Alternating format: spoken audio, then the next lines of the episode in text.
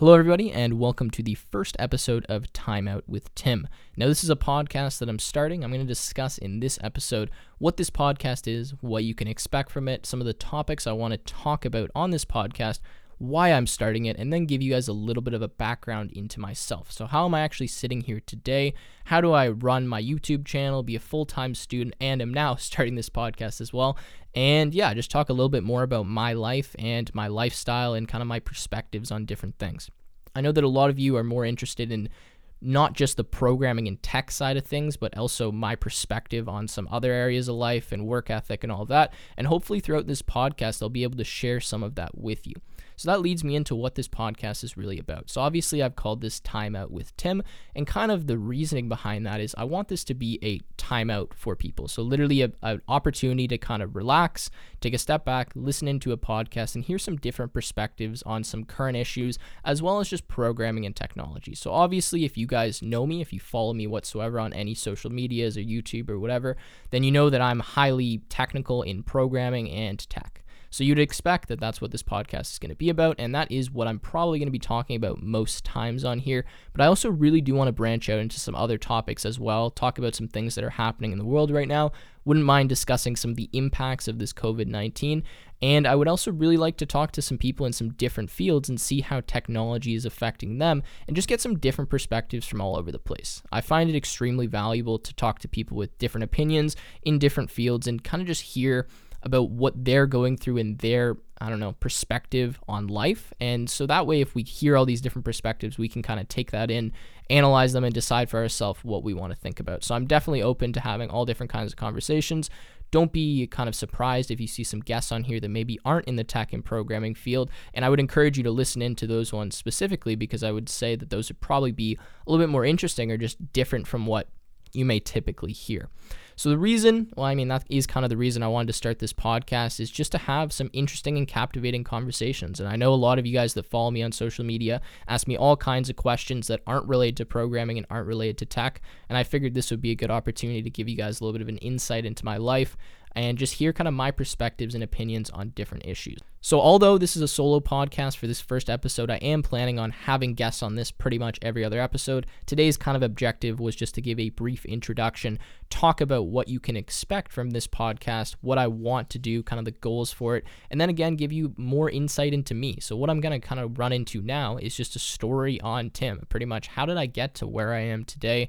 How did I get into programming technology? How did I start running this Tech with Tim YouTube channel? You know, how is computer science? And just some more background and hopefully answer a lot of questions that I get asked all the time. So I'll start by saying that I am 19. I think a lot of you guys know that if you follow me um, on my Tech with Tim YouTube channel.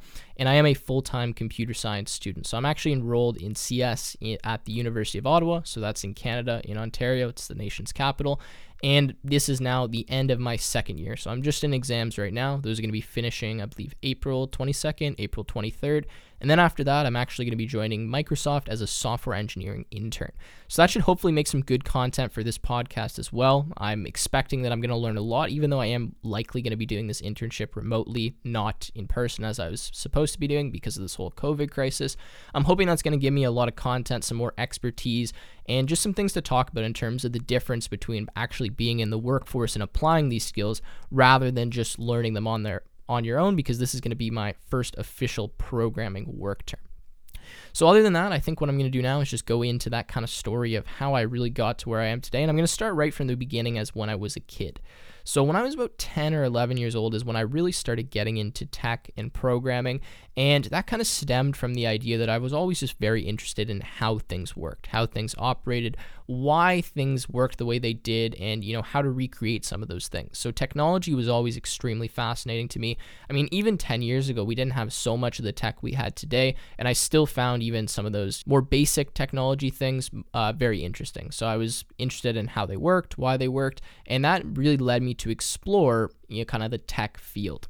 So my parents were slightly into tech. My dad is in somewhat of a tech field, but not enough to really, you know, kind of give me too much advice or, uh, you know, direction on what to learn when it came to programming. So I was pretty much on my own in terms of picking what I was going to learn, how I was going to learn it, and then applying my own skills. So I really started programming when I was probably 11 or 12. It's hard to remember the exact age. Just going online, I was looking up something like how to code or just some random tech thing, and I found this video from the New Boston that was introducing HTML. Now, I didn't even know what HTML stood for. I had no idea what it was. I'd never wrote any kind of code before other than maybe some like really basic copy and paste scripts that I used to have in uh, in elementary school that I would throw on the uh, school computers there. But I was just so fascinated immediately by what you could do by just writing in a text editor and running that .html file. And I noticed that I was just so blown away by what I could create. Even only knowing some basic HTML tags, it was just so fascinating that I could sit at a computer, you know, type a few lines of code and see this output and see something that I created completely by myself showing up on the computer. And that really kind of took me in and just made me obsessed with programming as a young kid. So I was not never very good when I was like 12, 13 years old, but I was just constantly learning and I would spend most of my free time pretty much learning how to program. And for me back then, programming was just HTML. It was literally just writing HTML code. It took me quite a while to really get into it and understand what was happening. Again, I have hardly any math background. I'm like 12 years old. I don't know anything about coding. I'm not even that good at typing. And I'm just pretty much teaching this to myself in my bedroom in my spare time. So I really fell in love with it, and then I started moving on to some more advanced aspects. So, like CSS, styling your HTML code, and then finally moving into JavaScript. Now, JavaScript was a big change for me. When I saw that, it really just showed me the other side of coding because all I had done my first, you know, six months or a year was just learn HTML, which is just this markup language. It's just styling. You're making web pages, and that's pretty much all you were doing. As soon as I started messing with JavaScript, I realized this is like kind of what's behind the scenes and operating the web page, and that to me was way more fascinating. I was always more interested in the logic side and kind of the back end programming as opposed to the front end and design. And very quickly, I learned that what I didn't want to do was design web pages. I would like to do the back end work. So, you know, validating forms, popping up messages, you know, generating random numbers, just stupid things like that I would do with JavaScript. And my HTML uh, knowledge allowed me to make those kind of interactive pages. Now, as I got more advanced and learned more JavaScript and HTML, I was fairly confident in my ability to write in those languages. And what I wanted to do is kind of branch into some other things. So I decided to learn PHP in the hopes of actually making a full stack website. Now, obviously, that really didn't go that well for me, 13 or 14, but I learned PHP. I understood how that worked, and I was using that in combination with JavaScript, HTML, and CSS. And then I don't know exactly what happened or the time frame on this, but I slowly kind of moved away from wanting to do web development. And after learning these two more back end languages, decided that I wanted to try something new. So, off a recommendation from someone, I can't remember exactly who or when this was, I decided to start learning C sharp. So, again, this is probably when I'm 13, 14 years old, somewhere around that time frame. So, maybe grade 8, just going into grade 9. And I decided to pick up C sharp. Now, if anyone's used C sharp before, you've compared some other languages, you know this is a much more difficult language to pick up as a beginner, especially for someone that might have a little bit of programming knowledge but has never programmed in an object oriented style before, doesn't understand what classes, methods, objects are so learning that language was definitely you know struggle i definitely struggled learning that language. I had to rewatch videos many time uh, many times. It wasn't like i was just this coding prodigy when i was younger which i think a lot of people get the impression of on my youtube channel from what i do now and I want to make that really clear that I worked very hard when I was younger to really get into these programming languages. And that's why I'm at the level I am today because when I was 12, I was putting in the hours that people don't start putting in until they're 18 or 19. And there's really no way to replicate that, right? There's no way to get back that lost time as a child. And I wouldn't expect everyone to be learning programming at that age or even be interested in it. But that's what I liked doing, and that was kind of my, my hobby, I would say. It was a little bit of a passion, a little bit of hobby, just a combination of the two. So, anyways, back to learning C sharp. So, I moved into C sharp and I found C sharp immediately way more interesting than any of the web languages I had learned. Just a lot of things I could do, the programs I was creating, I was much more interested in these back end kind of things in terms of like, okay, let's figure out the logic for this program, let's solve problems. And that's what I've always been really interested in. That's why I've been pretty decent at math, physics throughout all of elementary school, all of high school.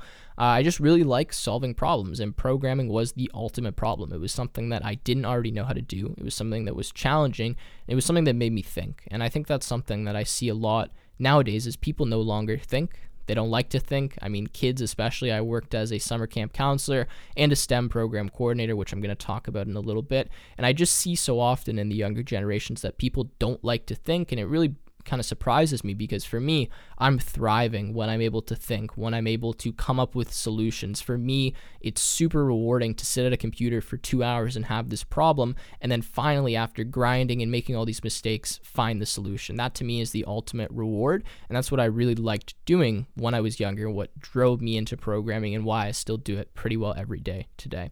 So, anyways, I got better and better at C sharp. Now I'm maybe 14. I'm pretty decent at C sharp. I'm fluent in writing in it.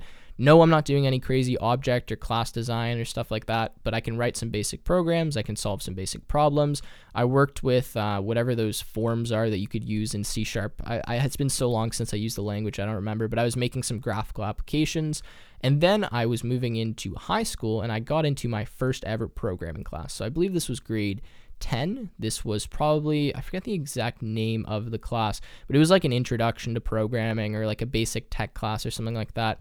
And I wanted to write this competition that that teacher was actually hosting. So there was a club, it was called uh, CCC, I think. It was like Canadian Computing Competition. This was hosted by Waterloo.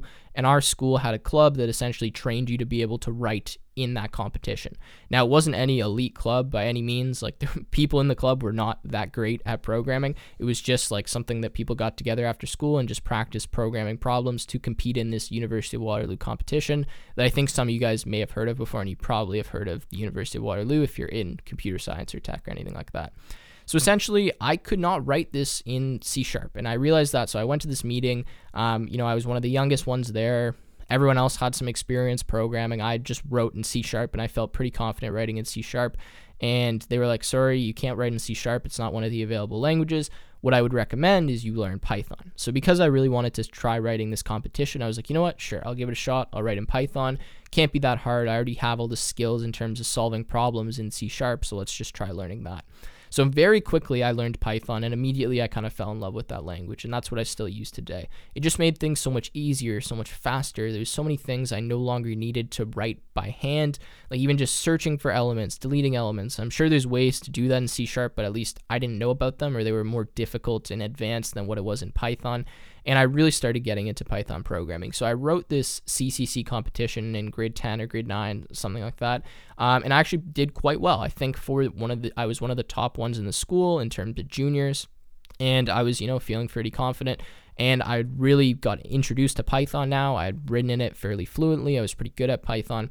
So I decided, let's keep learning Python. And I kind of steered away from C Sharp, although I did code in it a little bit, and spent a lot of my time learning Python.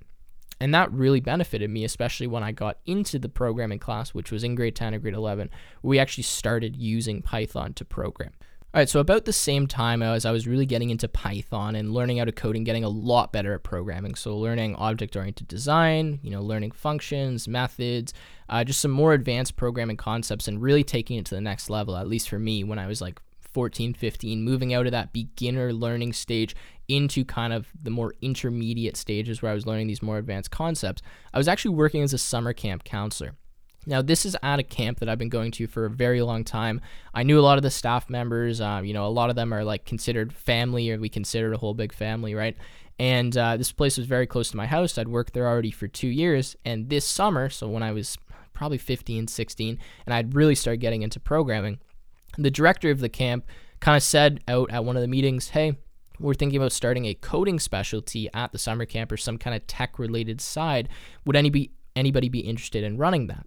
So being, you know, really into programming and kind of be being wanting to wanting to move into a more senior role at that camp as I'd already worked there for two years or a year before that. I was like, sure, I would love to run the coding specialty. This is what I'm good at. I'm good at coding in C sharp. I've learned Python. I think that we could do a really cool thing and teach Python to kids.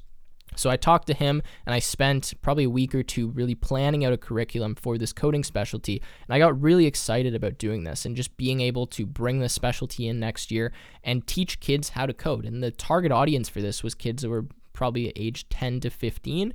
Uh, maybe there's some that are 16, maybe there's some that was like 9, but it, that was kind of the range that we were targeting. And I needed to develop a curriculum alongside one of my coworkers who was helping me run this that would be able to effectively teach these kids fundamental programming in Python. Now, that's not an easy thing to do to try to keep kids motivated that are, you know, that age range and teach them how to code. But our curriculum that we came up with was uh, pretty robust, I would say. It worked for most of the kids, and not until the next year I got to start doing that. But I'll talk about what I did because of that, and that was this YouTube channel, Tech with Tim. So, because I was building that curriculum and I was getting excited about teaching people how to code, I kind of decided that, you know, I want to post some videos on YouTube. So, I had had a, I don't want to call it YouTube career, but an experience on YouTube when I was like 14, 13, posting like Minecraft tutorials. Like, just, I'd always been interested in posting stuff on YouTube. I'd never really taken it seriously. It just been like random occasions I'd get motivated and post some tutorial video or post some how to mine Ethereum because I was into cryptocurrency back in the day and just post these random videos on YouTube. And none of them really did very well. They didn't get many views. So this time I decide, okay, let's delete everything that I have and let's start a little bit of a Python channel. So I want to have some Python tutorials that these kids can watch at home, almost like a supplemental resource. And that way, you know, if they want to go home and learn more Python or they want to watch a video and come back the next day, they can do that. So I got on my crappy like 2013 MacBook Air and started filming screencast videos just of me teaching Python. So I posted like 22 videos on YouTube or something, uh, like a whole beginner series. You guys can go watch them now. I don't know. You'll see the year on that. That should clarify this story because I forget when I posted those. And those were just like really amateur tutorial videos, and I got a lot of very good feedback from them. People that I didn't know were watching them, uh, just random people would comment on it and say, hey, this was a really good explanation. You did a really good job. And I'd remembered that when I was back in uh, high school, I used to explain a lot of programming concepts to my friends in class. They'd just, you know, we'd have a lecture. I would already know most of the stuff that was being taught because I'd learned it before. My friends would come ask me, hey, do you know what the heck was going on? I'd explain it to them, and they're like, wow, you're like really good at explaining things. So I kind of realized that I had, I don't want to call it a gift, but just a knack for teaching. And I just started posting videos on YouTube. So I posted those beginner videos, they did really well the next year, so between that time and the next year, I kind of randomly posted some YouTube tutorials. I probably had like 30 videos up within a year. It was just sporadic, random. I wasn't really, you know, planning anything. I wasn't focused on making a YouTube channel. This was just something I did when I had some spare time. I kind of liked doing it, and I figured the more videos I can put out, the more that these kids I'm going to teach at the summer camp will be able to learn from them. So it wasn't really until the next year that I started teaching this at the summer camp that I started getting on YouTube more. So this first year that we rolled this specialty out at the summer camp, it did very well. We ran it for two weeks. Um, the two groups of kids that we had were really engaged, uh, and we've successfully taught them the fundamentals of Python. They were using if statements, they knew about prints, they knew about conditionals, they knew about um, comparisons, and they were creating some pretty advanced games. And I was really rewarded and just satisfied to see that after only a few hours of teaching and having these kids sit in the classroom and showing them how to do this, they were all really interested, and I'd introduce these kids into programming. And that was kind of a goal of mine when continuing this YouTube channel was I'm like I really want to introduce people to programming because even myself if I had learned that younger I would be even better than I am today and I would have had something to do and spend my time doing rather than you know playing Fortnite or playing video games or whatever it is that I might have been doing. And that is a huge passion of mine today is trying to expose kids to coding, at least getting them into it earlier. I think it really stimulates them. It's so interesting. So many of them have a natural talent for it, but they just never get exposed. And that's what I was able to do at the summer camp. So it was super rewarding. So, anyways, the specialty went very well. Um, it was pretty successful. A lot of the kids were creating cool apps, as I was saying. And this is when I started to post more on YouTube. So, I kind of realized that I really do like teaching. Um, you know, it was super rewarding for me to do that kind of 45 minute lecture and then walk around the classroom after and see the kids actually absorb that information and go in and start creating their own things. And the best thing for me was when kids would like ask questions or when they would figure something out, how excited they would be about that. When they're trying to get an if statement to work and then it doesn't work for 10 minutes and then I come back and they've solved it and they're just beaming with joy. To me, that's what I really try to encourage and I really wanted to get kids to think because the number one thing that I saw at working at this summer camp as a summer camp counselor was that these younger generations, at least in my eyes, just weren't thinking anymore. They didn't have these critical thinking skills. I would ask them a question and their immediate response would be, I don't know.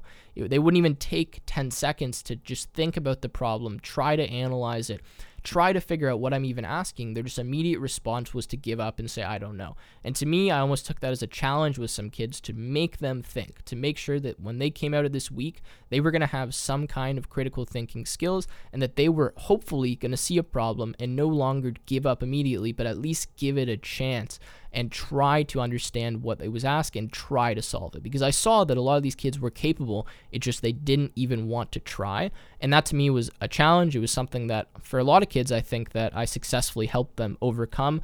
And that's why I really, you know, started posting more videos on YouTube. So after that, I decided, hey, I'm pretty good at teaching. A lot of people seem to enjoy what I'm doing. It's been successful, it's rewarding for me. Let's keep posting some videos. So I just very inconsistently, like I've been doing before, and this is again when I'm probably 16, 17, posted some YouTube videos. And I was getting really good feedback. People really enjoyed them, so I kept posting. In my first one or two years of having a YouTube channel, I probably had like 50 to 100 videos. I know it's a broad range, but I definitely I couldn't even tell you because it was so inconsistent. One week I would post like 25 videos, the next week I would post zero, and then there'd be three months where I wouldn't post anything, and then I'd post a few videos and all this, right? So it was just very sporadic, very random. And anyways, the next year at the summer camp, I continued the coding specialty. We bumped it up to four or five weeks. Uh, it was really successful again, and I did that another year as well. But, anyways, so that coding specialty happened, and what I'm going to do now is bring us kind of to the end of grade 12 when my channel started getting a little bit of traction and when I was going into first year. So, all that stuff happened. You know, I started my YouTube channel, it was really inconsistent. I had like a few hundred subscribers. I made like a few dollars a month before YouTube had that monetization issue.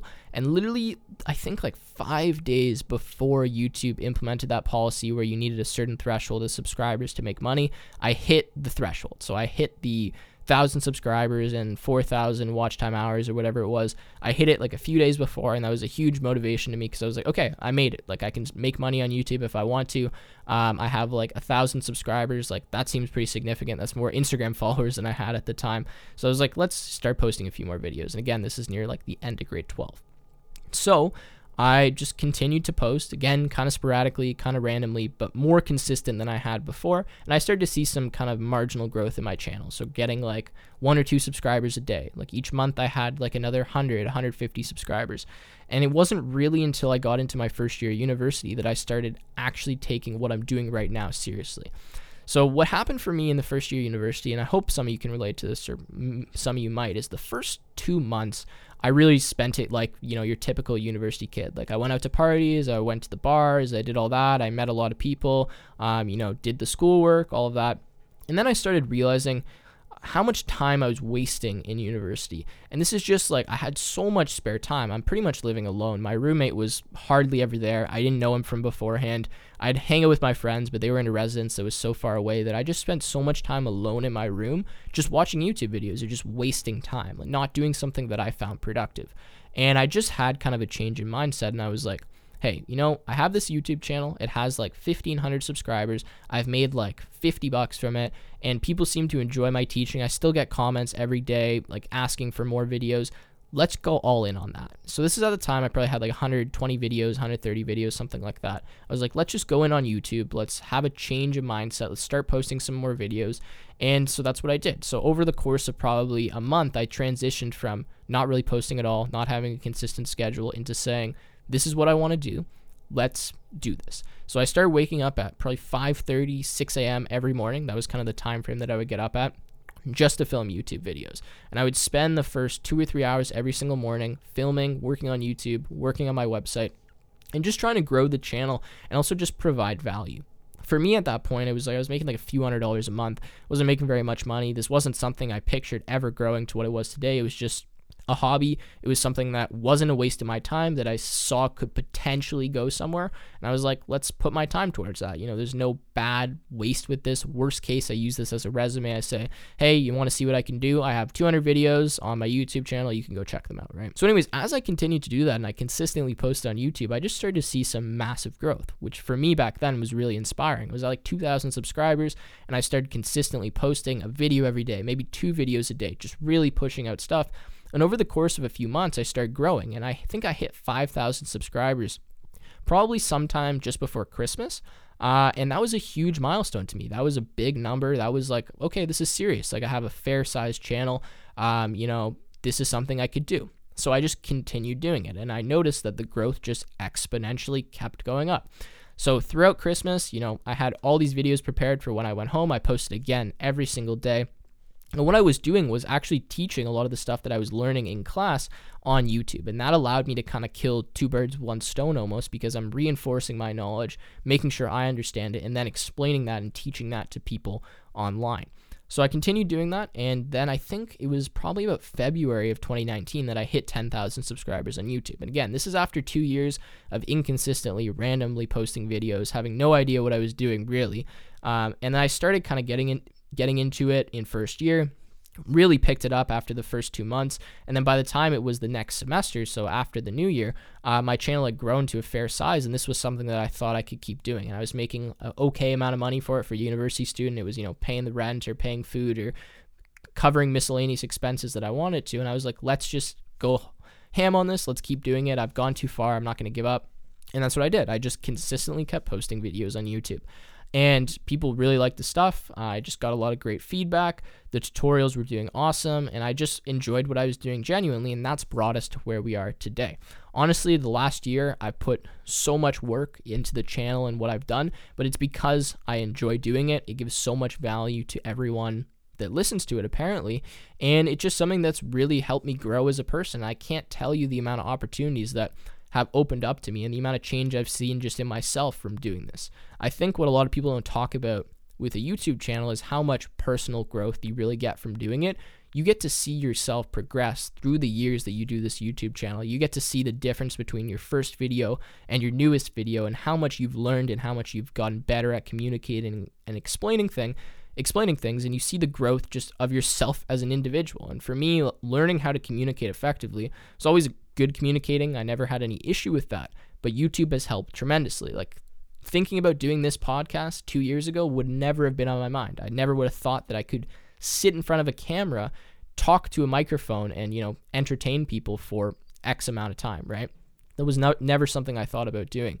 But by going through all these YouTube videos, and just just learning how to communicate effectively it's helped me so much. And i mean that's allowed me to get the job at microsoft. It's allowed me to have all these different opportunities available. I talk with people i never could have dreamt of talking to before. Some of my role models um, as a kid are people that i now work with or that i talk with in the tech space.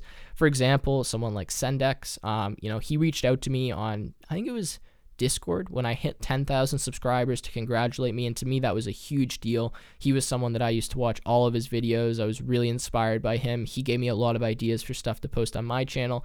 Uh, and it's just a great experience. And that's kind of brought me to where I am today, this Tech with Tim YouTube channel. That's kind of my journey. Now, obviously, there's a lot more things that I could discuss. There's a lot of Roblox challenges that I had to overcome, things that I had to learn. But overall, it's just been a great experience and it's just taught me so much and gave me something to do. And that's something I see a lot. Um, like people ask me, how do you run this YouTube channel while you're a full time student? For me, it's not even a question. It's all I've ever done. All I've ever done since I was in university, other than pretty much the first month or two, is run this YouTube channel while I'm here. This is just life. This is the reality. This is what I'm used to doing. You know, these long working days don't feel like long working days because I enjoy what I'm doing a majority of the time. Now, don't get me wrong, there's some stuff on YouTube that I don't enjoy or some things that are tedious and I don't want to do, but a majority of it I enjoy and I see the value, and that's why I continue to do it. And that's what I try to encourage people that are my age. Um, that's what this podcast is hopefully going to do for some of you guys is give you some motivation to just get up and do something. I didn't start this YouTube channel or this online platform because I wanted to be famous or because I wanted to make money or anything like that. I started it because I wanted to have some purpose in my life. I wanted to do something. I wanted something to be meaningful. And I think a lot of people miss that and that misguides a lot of people, especially when they're students, because all they're doing all day is grinding for an exam or grinding for a test or grinding for just something that they don't even really enjoy. And I think having a really good hobby and something that you can progress in and grow in is really meaningful. And that's what's allowed me to keep going, right? There's no question if I'm going to get a video out or if I'm going to continue to post on YouTube. Of course, I'm going to do that because that's all I've ever done. And to me, it's just such a meaningful thing and has opened up so many opportunities that I never could have even imagined had happened. So I think I'm going to wrap the episode up here. This is really just an introduction. I just wanted to kind of give you guys a little bit of a background on me, talk about, you know, the way that I approach things, the way that I think about things, how I'm doing what I'm doing right now, why I'm doing it, and hopefully get you excited about this podcast. I mean, this was the first solo one. This is just me talking to a microphone. I guarantee you the next ones will likely be more entertaining because we'll have some back and forth and I have some different perspectives, and I'll have someone to bounce something off of. It's a lot more difficult to just talk to a camera and a microphone by yourself for this long without any cuts, right? Um, but yeah, that's uh, that's pretty much it. This is Time Out with Tim. This has been episode one. I hope you guys enjoyed. Do leave a comment if you're watching on YouTube. If you guys are on any of these anchor platforms, I think you can potentially comment or leave a rating or something like that, and that would be great. And hopefully, you guys will tune in and hear the next episode of Time Out with Tim.